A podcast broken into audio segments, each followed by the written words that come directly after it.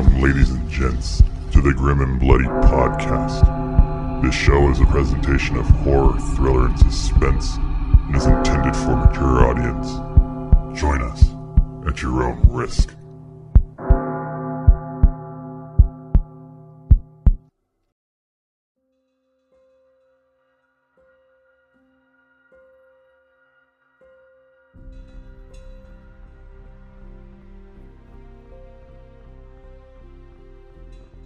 Welcome to another episode of the Grim and Bloody podcast. A happy horror, everyone, and may the 4th be with you. It is May 4th. I know we're a horror show, but there's a few of us here that are sci fi fans. Yes. I don't know. I got into it this year. I just someone told me that at a lumber supply store this morning and stuck with me. It was the, the oddest thing ever. The Uh, lumber guy's like, and- "May the fourth be with you," and this is Hey. ready. and you didn't Hey. And you didn't turn a phaser on him i mean what you know what the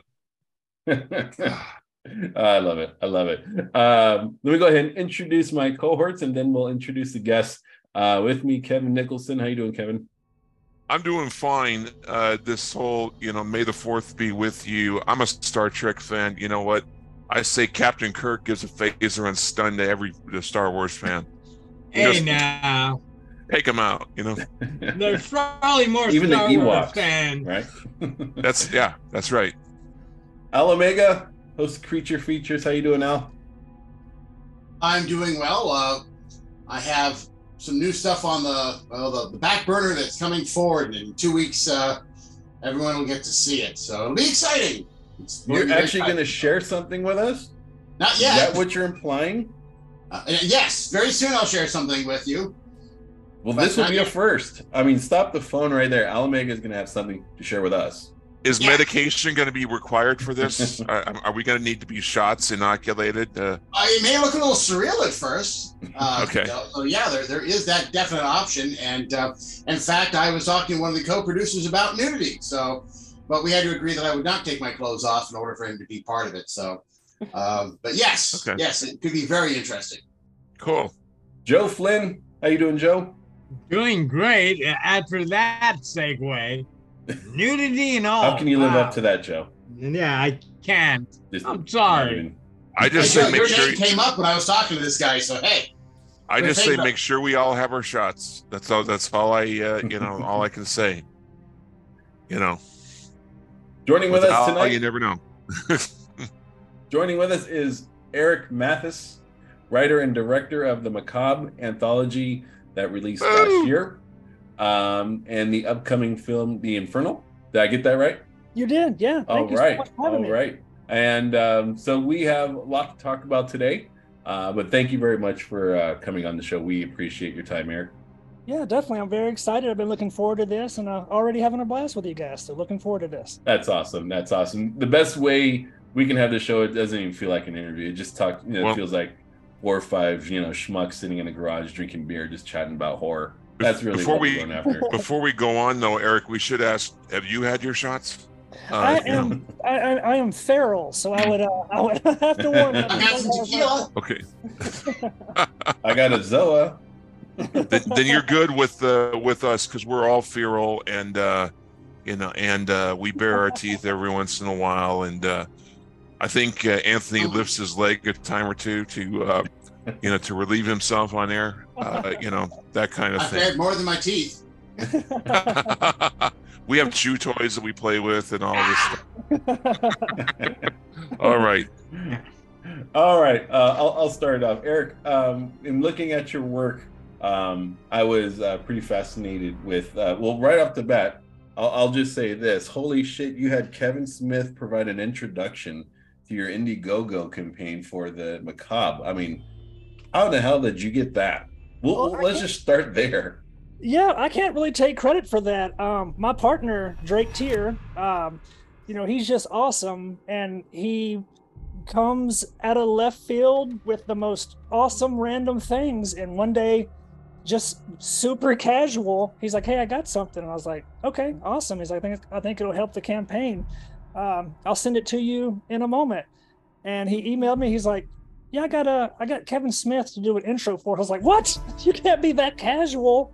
and just tell me you have a little something for us. So yeah, he uh, he reached out to Kevin. Um, you know, Kevin was doing some things where he was reaching out to the indie community and you know he does uh, a lot for indie film period and mm-hmm. he just caught him at a good time and arranged that and uh, yeah we were just floored so kevin was really cool to hook us up with that.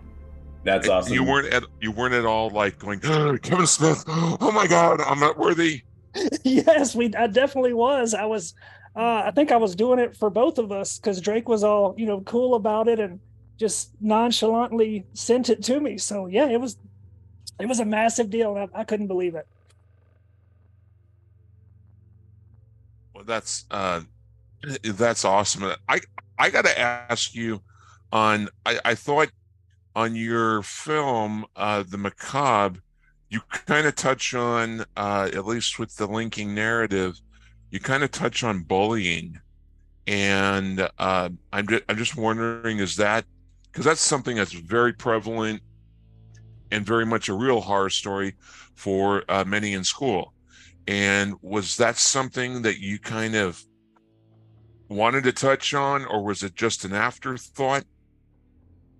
Yeah, you know, I think um, I think horror in general, uh, as a genre and as a fan base, you know, I think we were all, um, and I don't think I speak for just myself, that we were all kind of the outcast and kind of experienced, you know, bullying in one way or the other. I know uh, I grew up in a small conservative type town, and I liked heavy metal and monsters, and everybody else liked football. And I, you know, uh, Drake, he is autistic, and uh, you know, I think he kind of had his dealings with you know some bullying and stuff like that. So yeah, I definitely think it was a um, a good chance to kind of give voice to it. So it was um, definitely an artistic choice and a uh, an expression. So it was definitely with intent.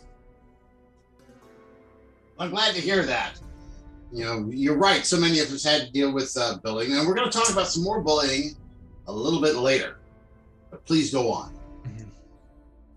Yeah, definitely. I think uh, I think um, when I reached out to Rolf Konevsky, who uh, actually wrote the screenplay, you know, we had some uh, in-depth conversations about kind of what you know we what we wanted the stories to be and we kind of fleshed out each segment so um, i think he received uh, what we wanted really well and i think he did a great job on the on the the screenplay so I, I have to also give huge credit to him for actually pinning it and putting it all on paper so it was a collaborative effort and i think it i think we all were on the same page and it it, it really turned out well and, and came out well on film so talk about um, you got the screen uh, screenplay completed, and uh, I, I, love uh, providing transparency as, as, often as we can as far as the the screenwriting process, getting it from they, they call it from script to screen.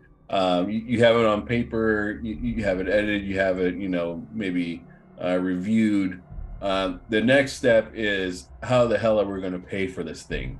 Uh, we we we we, we uh, tease Kevin Smith's intro, but talk about putting together not only an Indiegogo campaign because literally anyone can put together crowdfunding, but you put together a successful one where you achieved 400% of your stated goal. Talk about what went through in order to make it that successful, or was it just Kevin Smith? I think that definitely uh, played into it.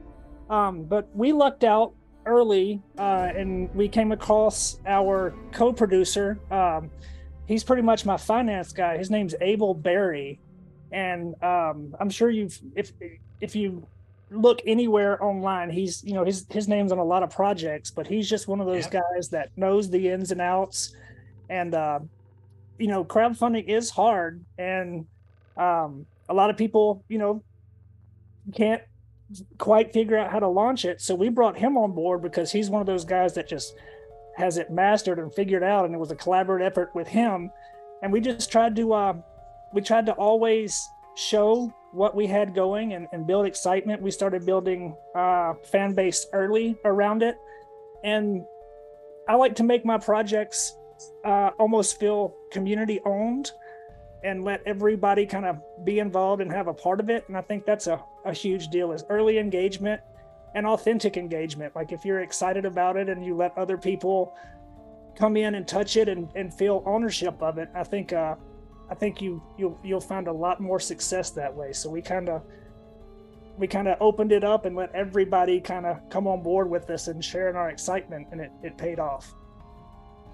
Well, when I take a look at this film, the uh, at Macabre, it kind of threw me back. There's a period of the late 1980s where you had there was a lot of independence, uh, even you know small budget uh, you know films that tried to be different, that were going straight to video, and were trying to be different from the slasher uh, genre that was so heavy in uh, uh, in on the big screen. And this film kind of um, these were there were small films that were doing stuff regarding demons and, and, demonic presences and and and so forth. And you would sometimes you had uh, directors that were trying to do these uh, films as tax write-offs and uh, and, uh, uh, and and things like that. Um, but they were at least trying to be creative with the super uh, with as I said the demonic presence the supernatural themes and so forth this is kind of I think there's a little bit of that element here and was that something that you were kind of, uh, you know, looking for? You've got a pretty um, effective creature makeup, uh, you know, for this demon, and uh, uh, and so forth. And you have essentially you have a demon that's forcing these characters to, uh, you know, to to tell these stories and uh, and all this stuff. And that's how the anthology works. Is there a bit of love for the '80s there? Um, a thousand percent. I think you nailed it on the head. That's uh, definitely my era and my genre. Um, I'm a big 80s horror guy. Um, you see a lot of campaigns kind of trying to use that in there, and they make an awesome movie and, and they're awesome producers, but I don't think they ever quite bring that element. I don't know. It's something that was missing for me, and uh, it's definitely the thing that I love the most is the the supernatural and the the the creature effects and the throwback vibe of that time. So it was definitely uh, what I was aiming for. We almost wanted it to have a Tales from the Crypt kind of vibe, mm-hmm. um, you know, because that was one of the shows that I really cut my teeth on uh, growing up, and I just uh, sure. uh, definitely it was a huge love letter to to that time and that style. That's great. You know that, and I, I I get dismayed because I think a lot of young filmmakers now who are trying to do these retro '80s immediately think slasher as the slasher film was the only genre uh, that was going on in the '80s. And uh, yeah, I like to tell those people that that no, my favorite '80s horror film is The Thing. Oh, absolutely. My favorite, another favorite '80s horror film is Fright Night. None of oh, those have, oh, yeah. have to do with slasher. None of those. They have to do with creatures and so on. So I like when Poltergeist was in the eighties, right? Yeah, eighty-two. Yep. Yeah, one of my favorites. Sure. sure. But I mean, I, I, I like I like to say to people like yourself, that, you know, Eric, thank you for you know for helping us to remember that there were more than just uh, guys in ski masks, uh, you know, with butcher knives. Yeah, absolutely. as creatures, you know? Definitely and it's it's it's those uh those obscure movies kind of that you were talking about that uh you know that were that my favorites. I still collect them i still love them i still watch them i drive my wife crazy make her watch them um but that's that's that's what it's all about for me. Those were uh oh. And i would go to the video store every weekend and just rent armfuls of them and go back and rewatch them and watch them and learn everything sure. about them so yeah they're they're definitely uh definitely where my heart's at and that's when I can't I can't tell you how many times I've watched Fright Night over the uh, over the years. Oh yeah, classic. I love it. the creatures were so awesome in that movie, most definitely. Oh God, the Richard Edlund effects. Yeah, but anyway, no, the, the macabre though is uh, is kind of that throwback, and I appreciate it just on that alone. I appreciate the poster, and I'd say this has probably been as I, I, love movie posters. Um, one of these days, I'm gonna have to do a 360 at my office. It's wall to wall movie posters and uh, fantasy mm. sci-fi. It's mostly horror. The um, thing, um, the, the thing. thing. Come right on, behind me, right next to Halloween. Uh, and, good and Telltale The Walking Dead. Um, but I absolutely love um, horror posters from the 80s. I love the the VHS covers from the 80s because um, they, they were just so creepy. Maybe because I was a kid. And one of my first, uh, I don't know if I told you guys this story, one of my first impressions of horror was um, going to this little carousel of VHS movies at a liquor store my dad used to go to. That was across the park from where I used to play. Uh, it was called the Tank Park in Redwood City. I'm sure it's still there. Um, but across the street, a little bit down the ways, there's a liquor store, and you go there buy, you know, uh, booze, whatever, cigarettes, and they would have this little section of movies. And um, you know, with VHS, the the cover was, you know, front and front and center, right? It was the first thing you saw. Um, it's when where the producers and filmmakers they spent all their time creating because that's the first thing you saw, right? Was the splashy cover, and it worked, right? Because it was huge. It was I for I don't have the dimensions in front of me, but um, some of the coolest covers I remember seeing, and um, some of the scariest ones too, right? Because like some of them are just frightening. Like, oh my god, what is that? I was like, my first literal impression of horror was VHS movie covers, right? There's a liquor store. And, and, that was probably when I was like maybe five or six, right? I'm 42 and I can still remember it. Um, but I enjoy seeing throwback movie posters from the 80s. Uh, last week we had Mask of the Devil from Richard Roundtree, uh, which was a really cool cover. Uh, that episode just released uh, today, May 4th. Um, today we have The Macabre, right, by you, Eric. And it's another really cool ass uh, movie poster. Um, I, I, just love those. I, I can't get enough of them. Uh, so you see the cool movie poster with the throwback film uh, I'm not just talking about the Adobe Premiere grain that they throw over, you know, 1080p. I'm talking about the actual effort into making it look like it came from the 80s. Um, to me, that gets the nostalgia going. Even I haven't seen the film yet, but I want to see this film, and that'll be a question that we have for you uh, coming later. Uh, but yeah, seeing that cover and, the teaser, uh, that has me wanting to watch this. Uh, thanks, Anthony. And now I gotta go see the poster. thanks. I, I I'll think I'll skip the movie, but just look at the poster and go like, "Ee, this is so pretty." I, oh, I forgot it's a movie. Never mind. and I, am glad that it resonates because, uh, you know, I think that is something that's lost. And with my projects going forward, you know, we had to on the first movie. Um, we had to build our company from scratch. So we had to buy all of our gear, uh, cameras, lenses, lights, and then we had to also shoot the movie and get it post produced. So the money that we had to spend, a lot of it had to go to gear to build the company and things like that. But going forward, um, everything I can get on screen, um, that's the reason we bought everything so we don't have to rent. But where I'm going with that is, um, I do think that the poster and the music and a lot of those elements that made movies awesome when we were kids and we were younger, I think a lot of that's gone now. And so, you know, I want to have incredible soundtracks and I loved going to the video store and seeing the video boxes. So the artwork's super important to me. And it's uh it's almost an, an effort, a conscious effort to uh sustain and continue those traditions that are kind of lost from the from the old VHS store days. And I think that uh, people who are fans of that are really going to like what we're doing going forward because we're going to be able to put so much more money into the actual production that we're going to fill that vacuum. And uh, what's really cool is I'm getting to work with a lot of the guys that made those movies back then. And we've become good friends. And um, I don't know if I can quite say a whole lot yet, but uh, it's been mentioned to me that they want to put me in a documentary discussing a lot of those old 80s movies and um, you know various different things that went wrong on set because uh, and I was so honored they said that I was an upcoming filmmaker that's preserving and contributing to that genre. So that meant the world to me. And if that's true then that's the best thing that could have ever been said to me and that came out of this. So I, I really hope that it continues to resonate and people see that we're trying to produce these things that have the cool boxes and all those sorts of things. Well, I'm gonna I'm gonna top I'm gonna you know topple on to what Anthony was uh, was talking about, and one of the things that's impressed me about the macabre is the the trailer uh, that you have.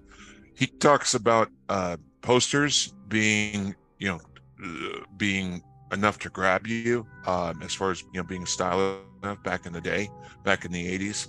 I'm going to say that for me, there was nothing that grabbed me more to go see a film than the trailer.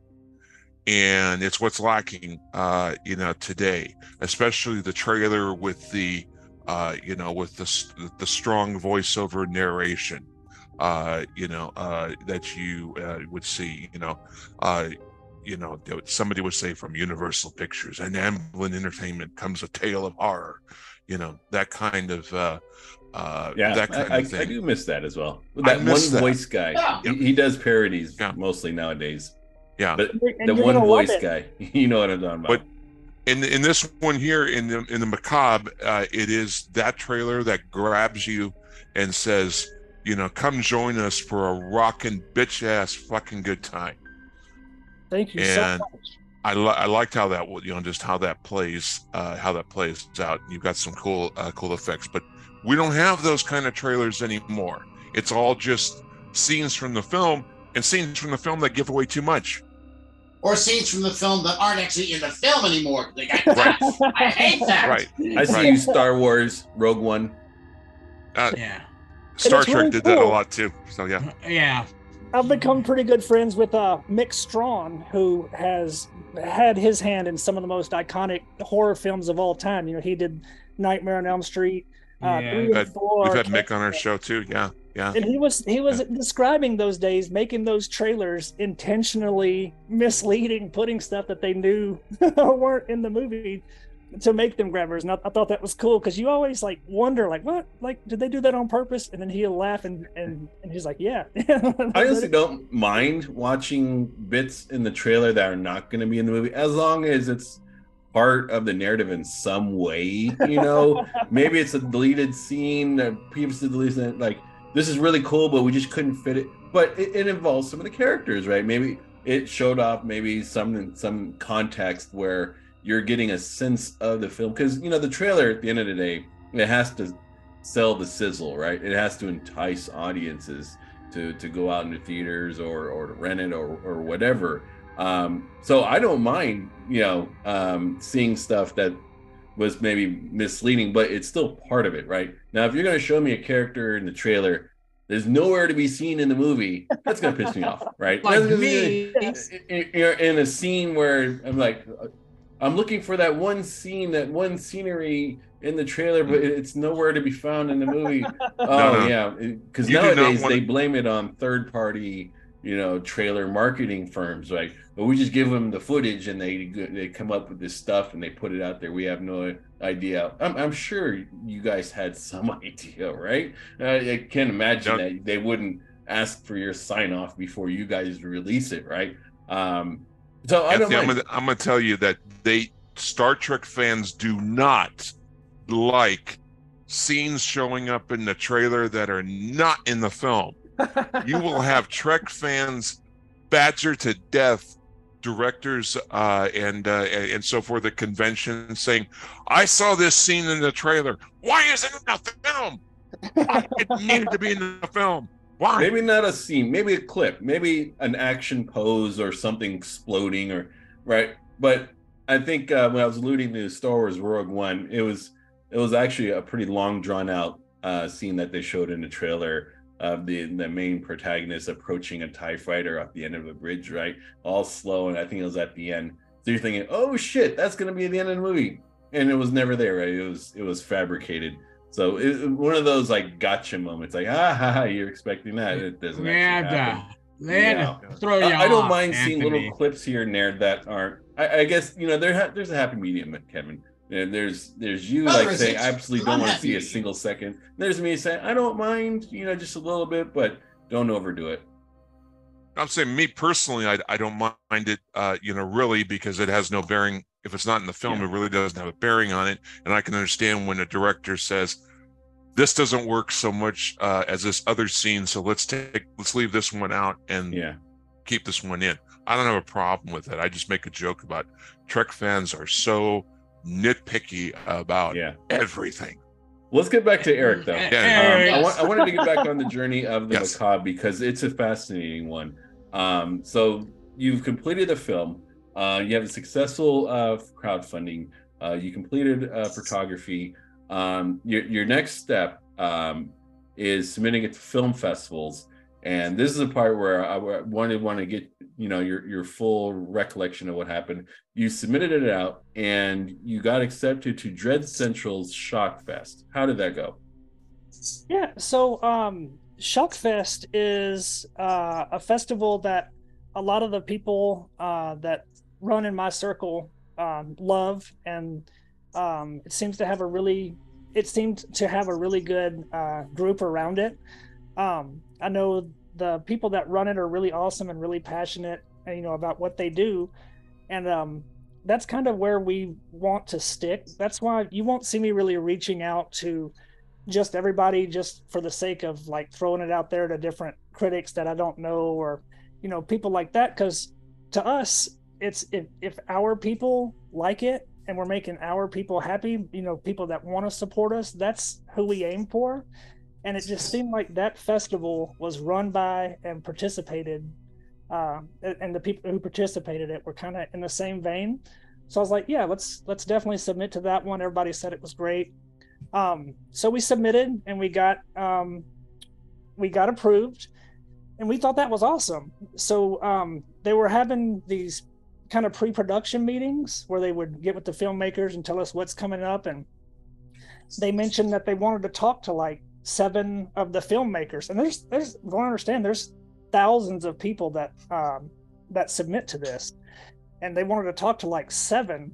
And then it turned out they wanted to have me on the actual show. So i was like oh wow that's really cool. So that you know getting to represent the macabre with screen time on the show was a really big deal and uh, i guess it turned out that um, we had been not only selected but that we won the best cult film. You know we beat some films that were hundreds of thousands of dollars and and a lot of really experienced filmmakers. It was an honor to to be selected. And then the people we were up against were you know have all these huge projects behind them. So it was just uh mind-blowing humbling and, and awesome. So it just really it, it worked out to to we, we we won i'm just looking at the uh the shock uh the shock fest uh uh event you were on a same schedule uh a dais perhaps as richard grieco and lloyd kaufman Ooh. that kind of talent.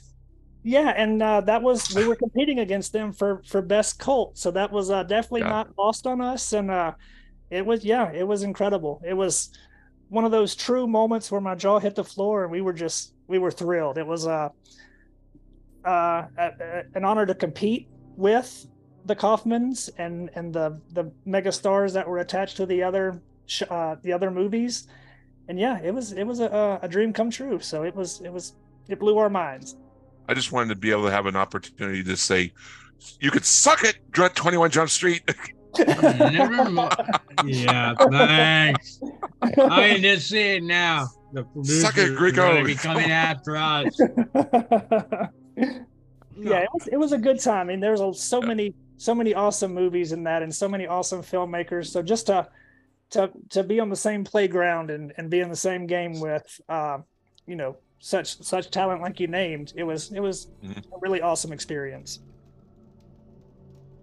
now here's a stage where um where most um filmmakers uh, having a, a, successful run uh, we, have spoken to here. Um they'll either um put the film on a physical format um and send it out uh, or you know make an online store or you know put in stores or they will uh, submit their film to an online streaming platform like amazon prime tubi. Um, there's just there's a whole list. I have them all on my roku. I can't even watch them FilmRise horror um, you know any number of distributors uh, they come calling the minute they see that you've been accepted to a film festival right i'm sure you've gotten contacted by quite a few um, we couldn't find this film. Uh, we're talking about the macabre still uh, online, uh, you know, through the, the, normal channels. But we see that you did uh, press the Blu-ray and you had it featured in a store. So, did you want to talk a little bit about uh, maybe sharing it to a public forum or your decision uh, for putting in Blu-ray in a store and maybe still considering where you want to put it online? Yeah, so we actually uh, the weird thing is we got uh, we got picked up and we got worldwide representation from a, a distributor. Um, and that's kind of about it. We, you know, we're kind of new to that whole world. Um, I'm not going to name them, but we learned a lot since. Uh, we're in a Oh, really I've been good- there. Yeah, I've so- Yeah. been there. you know, and um, we will be doing things a lot different going forward. So Mhm. uh, I think it it came with with uh, experience. We didn't expect, you know, each step of this film was way bigger than we ever thought or imagined or dreamed. So we didn't. I don't even know that we really thought through that we were going to get a worldwide rep, much less what that meant and kind of, um, you know, what to expect and what to demand. Um, so it may be tied up with those guys for a little while. I do still have hard copies, and I'll definitely I'll send you guys Nice. links if you want to see the digital. But we still make it available. Um, but it's supposed to be from from what we understood, and I'm sure it's the case with most other places you go. But it it should be everywhere right now. Um, but you know that's the Yeah, filmmaker versus distributor kind of scenario, and that could be a whole than nother we- conversation. Is um, yeah. uh, you know, there, there's, and I can speak from experience here. I won't name the distributor that uh, I, I reached agreement to, and I I had to have my shorts uh, basically under contract for for two years, and they did absolutely nothing for. Um, yeah, it, it, it it's it's so when you're you're a new filmmaker and you're you're just happy to you know uh, be featured in film festivals and you're like okay i got a blu-ray um i've also want to put it out online and you, they reach out to you you know? Um i didn't i never even heard of them they reached out to me. Um and you're excited like oh my god look at you know the distribution deal and you kind of maybe check them out a little bit you go on their website you know they have films and you know they say i can get you into here and here and here and i can put in front of this audience right? It sounds good right? It's exactly what you want to hear especially since you've already done all the work right? Uh, you're maybe already thinking of the next project uh, and you're saying you know, i just want to put this out there i want to distribute it to the masses and if i can make a few coins off of it in the process i'm happy with that. Definitely, and it's a it's a it's definitely an industry wide thing, especially in indie film. Um, Joe Castro has led a mini Yes. revolution online with his Facebook group. Um, if you're a filmmaker and you're looking to to kind of learn these lessons through people who have already learned them for you, he's got a group called uh, Dist- Distributors to Stay Away From and Why, and it's a world of information. wow education. So That sounds very That's interesting. Joe. yes it does Yes. i'm wondering if mine shows up there yeah so it's definitely um something to look into and like you say um you know the one thing getting the distribution deal did do for us it gave us that extra prestige so i won't say it was worthless all around because it it showed that we were serious filmmakers that we were capable so um while it didn't deliver what we expected on the market stage um i guess getting that deal coming out as first timers um did do a lot for us. It kind of built our name up a little bit, but yeah, that's that's the reason you're not seeing it yet. Um, I'm thinking we're gonna have it back, hopefully even around when maybe we release Infernal, and uh, and we're gonna do things a lot different because you know um, one thing I've learned in this whole deal, like when I put it in my team's hands or my own hands, we get things done quickly and effectively. So we we just won't be so quick to kind of rush, you know, to, to those kind of sources, but it's definitely something we plan to remedy and, and definitely get the macabre out because we have people ask for it all the time. yeah There you thank go. you for sharing the story by the way i appreciate it Yeah, absolutely. I have a question on a little different uh, tack uh, for you, Eric. Um, you got your chops uh, working with uh, Full Moon Features and Charles Band. I was just wondering what what kind of uh, that be that's kind of like a school experience uh, in uh, full moon Really they were in- huge in yeah. the 90s yeah uh, and you did some, you know, you were around on sets for for Full Moon. Uh, that had to have been a learning experience. What did you get from uh, from that? We're talking Charles Band here. Yeah, actually, a lot of kind of probably how I model my sets and my pre-production, and you know that's where I got my director of photography, Howard Wexler, is uh-huh. Charlie's DP, and we met Sure. on set during that first movie, and we just hit it off like instantly. And he's been such a, an amazing mentor, a good friend. So I really got to learn from the best. I mean, those guys know how to, to shoot on modest budgets quickly. That's how I think we can pull a feature off in 10 days and, and make it still look awesome. But I've the connections and the experience I got from those movies alone was was almost immeasurable. But it was definitely a an awesome experience because I was a full moon kid. Like I loved puppet masters and demonic toys and Hmm, And the Doll Man. Doll Man yeah, the. Doll Man. Yeah. Oh, Doll Man. absolutely. I. I- I got to work with uh, Albert Pyun, who actually did Doll Man, so I got to work Sure. with those guys. Yeah, so I mean, it's uh, that's definitely where my uh, I cut my teeth big time and really learned the business of being on a professional set, and uh, that's where I got a lifelong friendship with Howard. So that that couldn't have been more valuable as bringing him on board. I'm sure that transfers right over uh, into maybe um, guiding or mentoring, you know, actors and and other maybe stagehands, PAs, uh, audio guys who it is their first time kind of being on a set. Like you're because you learned that from Full Moon, you can project that kind of professionalism and that kind of organization, and it's just going to bleed into them. So that's uh, you're just passing it along. Maybe you don't even know it. Absolutely. Like I was just a PA when I started, and uh, but I I had goals, and I knew that. Uh, and if you're listening and you're you're taking a PA role for the first time, um, I used that as an opportunity to explore all the jobs on set. I watched who was doing the jobs that I wanted, and in in between doing what I was doing, my production assistant work, I was approaching Howard, and I was asking him about cameras, and I was asking him all these questions, and he pulled me aside. He's like so what do you want to do and i was like what do you mean? He's like well i know you don't want to be a pa this is a stepping stone. You're you're gonna make movies i can tell. You have a crew here. Nice to meet you. What do you want to do? Let's get you on that job. So i started running slate and working with howard moore and became the uh, camera assistant with him. And yeah just kind of progressed. Like i used that opportunity to to educate quickly and get my hands on and and put myself in front of the positions that I wanted, and that's what Full Moon definitely opened up for me. That's And you get to see. Charlie. You get to see Charlie at work.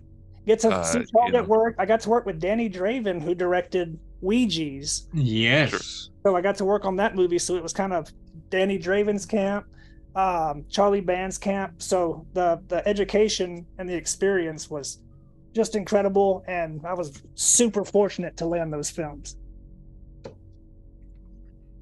That is great, Eric. Uh, I have a question about the macabre. Can you tell people a little bit about the storyline so that those who are wanting to see this film? Yeah, absolutely. So, um, the story, uh, it, the the wraparound, the the story that kind of continues throughout the entire film that we cut away from to jump into the segments. It's basically about a uh, a wealthy girl. You know, she's kind of bullied at school, so she sets up this plan where she invites the bullies to her house for a party um, to see a, a local magician here in Vegas. Um, so halfway through the party, they do this uh, hypnosis trick, supposed to be a party trick, which triggers this girl realizing that in her past life she was a, a witch. So this demon kind of takes over her and she forces all the people at her party. Excuse me, I've got a dry throat here. So she forces everybody to uh, tell these scary stories for their lives, pretty much. And if, they, if the story's not scary enough, scary enough, she kills them. So that's how we kind of break off into the the different segments. So it's uh just a fun supernatural monster movie where we got to touch on every genre because I, I kind of wanted to show that we could do slasher, creature, supernatural. So we built the movie to kind of show that we could uh we could do all the genres of horror. So we used it as a a way to kind of touch and, and do it all in one movie. Hey, it Thank also Eric. It also reminds me of a great '80s film, and Kevin will probably mention it. The movie Waxwork. Love it. Absolutely love Mhm. Waxwork. Thank you. So that was a huge compliment. Yeah, no, exactly. And like like waxwork, I will say that uh, the macabre has a little bit, a certain sense of humor about uh, about it. You don't take things entirely too, you know, too seriously. And I think that's a was that a overt thing? Uh, Was that a concerted effort on your part uh, and the uh, and the scripter's part? Yeah, you know, um, Tales from the Crypt, if, if and that's the reference I keep going back to, but Mhm. it had that unintentional, intentional humor, I think, in it as Sure. well. Sure. And so it's definitely something that we wanted to to kind of have. You know, we we took it serious that we wanted it to look good, um, but we also wanted to have fun with it and to have it hit those same notes that a lot of those movies of that time did. So we we definitely embraced and understood what we were making, and I think it was a huge part of it. And I think that's a lot of what people have told me they loved about it. So it, it was definitely something we uh we nurtured and allowed to happen. Well, that's cool, and I think it works. Uh, you know, very, uh, very well with this uh, uh, with this film. I uh, I like any film that dares, any horror film that dares to have just a little bit of comedy to leaven things up a bit. I gotta Definitely. say, from what I've seen in this movie, it looks like something. Uh, it looks like a party I want to go to because I'm a guy, you know. The, Well, you know, I- I don't know anyone about can go to a demons party, and- get bombed, and you know pass out on the couch, but to uh, uh to some of the demon and, and uh, the demon I have to admit in, in the the picture looks fun. Love the full Yeah. demon suit. and that's going to be a part of our brand is the the big creatures and the the crazy effects um i want people to know that when they put on a film that drake and i produced that that's what you're going to get. And you'll see it's going to get bigger and bigger the more we go. We're going to hopefully have bigger budgets but that's that's going to be our calling card is the the awesome effects full creatures monsters rubber monsters. That's that's Awesome. what we're all about. So we're definitely going to be kicking that up um, big big time. Even on this next coming up one it's it's the star of the show is the monster. So it's going to be loaded with those sorts of things going forward you know, we're a big uh, fan of practical effects, and and whenever I talk about effects on my show, my worst insult is that it, looks like something the Sci-Fi Channel made. So please don't look like something off the Sci-Fi Channel.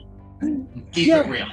yeah the, the next movie we're doing it's going to be uh it's going to be pretty gritty you know it's going to be pretty vulgar it's almost uh going to have the type dialogue you would expect from the movie super bad uh it's kind of idle hands meets deathgasm it's going to be a load Ooh. of fun huge huge effects heavy metal music i mean it's it's going to be uh one of the most fun movies I think of the year. I think people are going to really love this.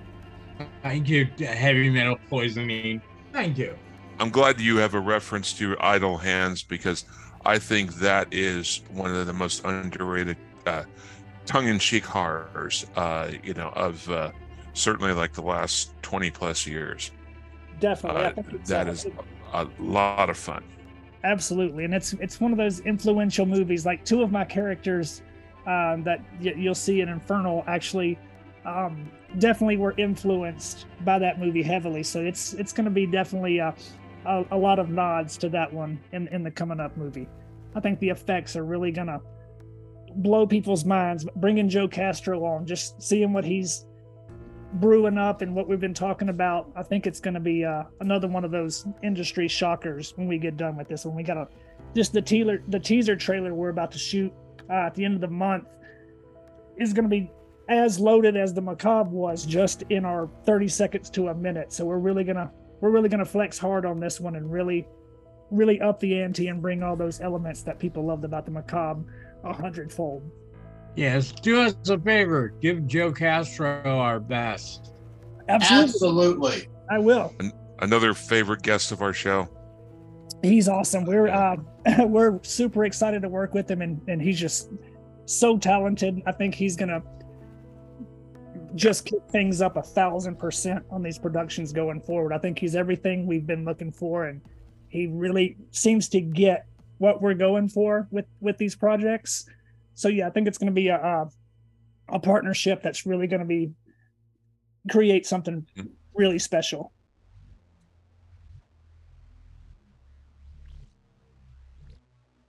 Um, Joe, did you have something you wanted to add there? I think. Nope, you still there? Well, I'll go ahead if if Joe doesn't. Uh, uh, I'm Joe, you there? here. I'm Oh, okay. sorry. I think he's I was, back. I, I was muted, and it's like Oh, no all of a sudden I I came back and I heard my name, and I'm going like, what? No, no, no. What did we, I sum- do? we summon you like Candyman, and you come. Yeah, yeah, that's right. Joe, that works. I know. Me.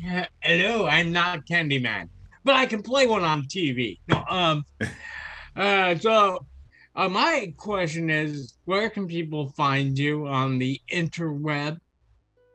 Yeah, so um, I put a lot of the movie stuff specifically on Instagram. Um, that's Grimehouse Films. I pretty much exclusively put uh, behind the scenes photos and cool stuff on there. Um, I've got Facebook. Um, they can just look up. I think Eric Mathis Grimehouse Films is the page there. I kind of, you know, try to post there a good bit. We have a private um, production group for Infernal. It is searchable. I think you just look up uh, Infernal Production Group if you want to kind of keep up with that movie. So definitely, there's we definitely have a presence around on uh on, on Nice. social media. So Nice, nice, nice. Yes, Uh, but are you going to be getting uh, Kevin Smith to like you know do more intro videos for you know for your Facebook page and so forth? you know we've we've met so many awesome people. That's uh literally these days. My wife and I are always laughing like we never know who's gonna who's gonna come along and do stuff for us because we've we've made so many awesome friends like of, of that level so and so many people um for my, to, to our fortune love to offer to help us out so it's i think you're going to see a lot of really awesome people come forward and you were talking earlier about the how you love the the trailer voice guy who does the Mhm. parody now well i'll uh i'll break the news here so that guy's actually done the voiceover for our upcoming trailer so that's Oh, holy shit. awesome. See, there we go. it. See, uh, see, there we go. I'm in. We, we missed him. What's that guy's name, by the way? We're, we're- I I have to give him a shout out. That guy's just Yeah. been so cool for so long.